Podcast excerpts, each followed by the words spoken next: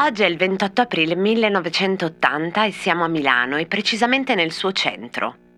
Se Milano ha un cuore, se Milano è un cuore, con le due curve superiori che si incontrano all'Arco della Pace, qui siamo nel ventricolo destro di questo cuore. Siamo nel carcere di San Vittore, dove questa mattina, durante l'ora d'aria, un gruppo di detenuti guidato da Renato Vallanzasca, il Berrenè, il boss della Comasina, il bandito dagli occhi di ghiaccio, il brighella del Giambelin e da Corrado Alunni, militante di prima linea, mette a segno un'evasione che durerà poche ore, perché poi, dopo inseguimenti e sparatorie per Milano, Vallanzasca sarà ferito e ricatturato.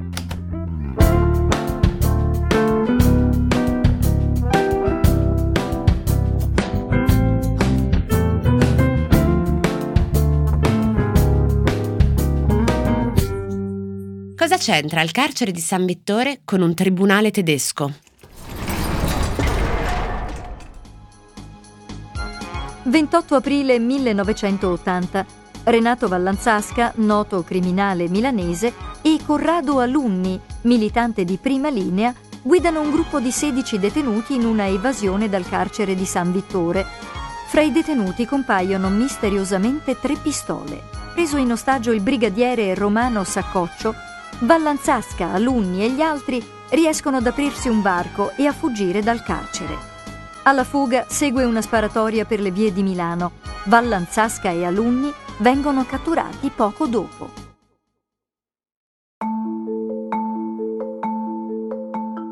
Oggi vi racconto qualcosa sul carcere di San Vittore, il carcere del centro di Milano.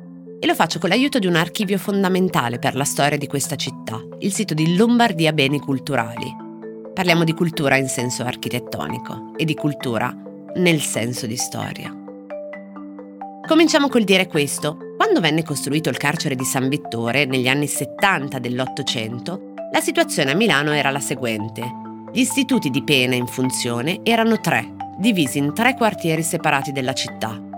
Il carcere del Tribunale, ex Palazzo di Giustizia, dove venivano rinchiusi gli imputati in attesa di giudizio, il carcere della questura per gli arresti di passaggio, tipo prostitute o debitori, e il carcere della pretura, nell'ex convento di Sant'Antonio, destinato soprattutto a mendicanti e vagabondi. Poi c'erano le celle ricavate nei sotterranei del castello e quelle del convento e della chiesa dei Cappuccini di San Vittore. A un certo punto nascono delle questioni.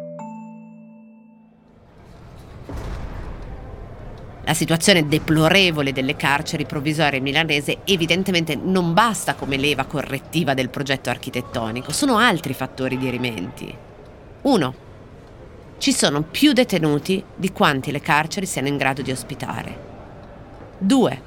La struttura di quelle carceri non prevede elementi cellulari per l'isolamento, mentre nel dibattito ottocentesco sulle forme carcerarie si sta andando affermando la convinzione secondo cui la promiscuità può favorire l'attitudine a delinquere. 3. La dispersione dei detenuti e delle detenute non permette di razionalizzare la forma di controllo necessaria. Sono gli anni in cui si afferma la teoria del panopticon, l'edificio carcerario circolare ideato dal filosofo inglese Jeremy Bentham alla fine del Settecento, lo stesso a cui secondo alcuni si deve la parola deontologia. Pan tutto opticos, visibile, perché in questo edificio radiale, idealmente si fa per dire, tutte le celle possono essere controllate da un singolo sorvegliante posto al centro. Panoptico ricorda anche Largo Panoptes, il gigante del mito greco, quello con un occhio solo, secondo alcuni quattro occhi, per altri addirittura cento, che tutto vede. Così è fatto San Vittore nel suo progetto. Al centro del terzo edificio si trova una grande rotonda, da cui si diramano sei raggi, contenenti ognuno 100 celle disposte su tre piani. Le celle misuravano per lo più 2,30 m x 4,30 m ed erano alte 3,40 m, dotate di un'unica finestra a strombo che impediva la visuale esterna.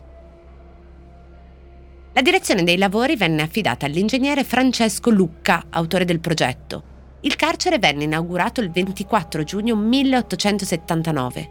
Nel nuovo carcere vennero trasportati 577 detenuti che si trovavano negli altri stabilimenti milanesi. Ma cosa c'entra questo, un carcere milanese, con un tribunale tedesco?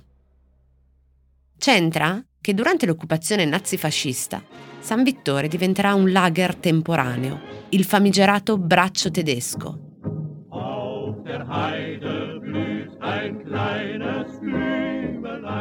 In un documento ufficiale del 1944 intitolato Appunti al Duce, carcere giudiziarie, firmato da Mario Bassi e inviato a Benito Mussolini, si legge quanto segue. Nel carcere esiste un braccio tedesco e un tribunale germanico. Le pene inflitte sono ordinariamente quelle detentive. I detenuti ristretti nelle sezioni tedesche, sui quali l'autorità italiana non ha alcuna influenza, sono soggetti ai regolamenti germanici e a questi è preposto un sottufficiale delle SS. I detenuti colari stretti appena giudicati dal Tribunale germanico vengono inviati per il servizio del lavoro in Germania se innocenti, sempre che siano fisicamente idonei. Se gravemente compromessi, vengono inviati in campi di concentramento. In Germania vengono avviati per il lavoro anche i detenuti irrevocabilmente condannati, gli imputati che abbiano ottenuto la libertà provvisoria e gli inquisiti per i quali sia stata disposta la scarcerazione dall'autorità amministrativa. A questo proposito vi faccio sentire un documento audio terribile di cronaca nera dell'Istituto Luce di quel periodo. Per tre giorni San Vittore è stato in rivolta.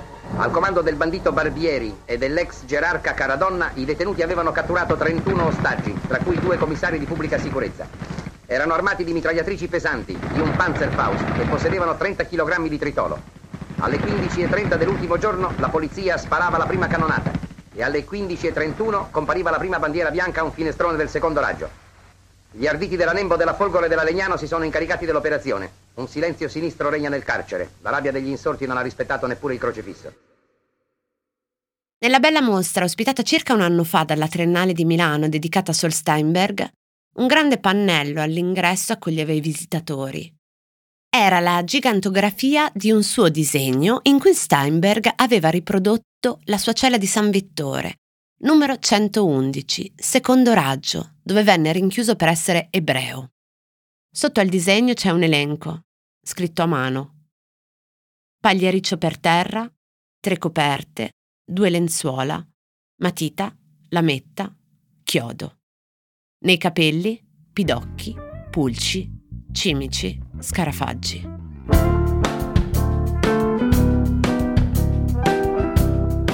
Cose arrivate da vari luoghi, epoche e situazioni. Sono sintomi, sono diagnosi e a volte sono soluzioni. Messe una accanto all'altra ci raccontano chi siamo. Io sono Chiara Alessi e Cosa c'entra è un podcast del Post in cui partendo da un fatto del giorno vi racconto la storia delle cose.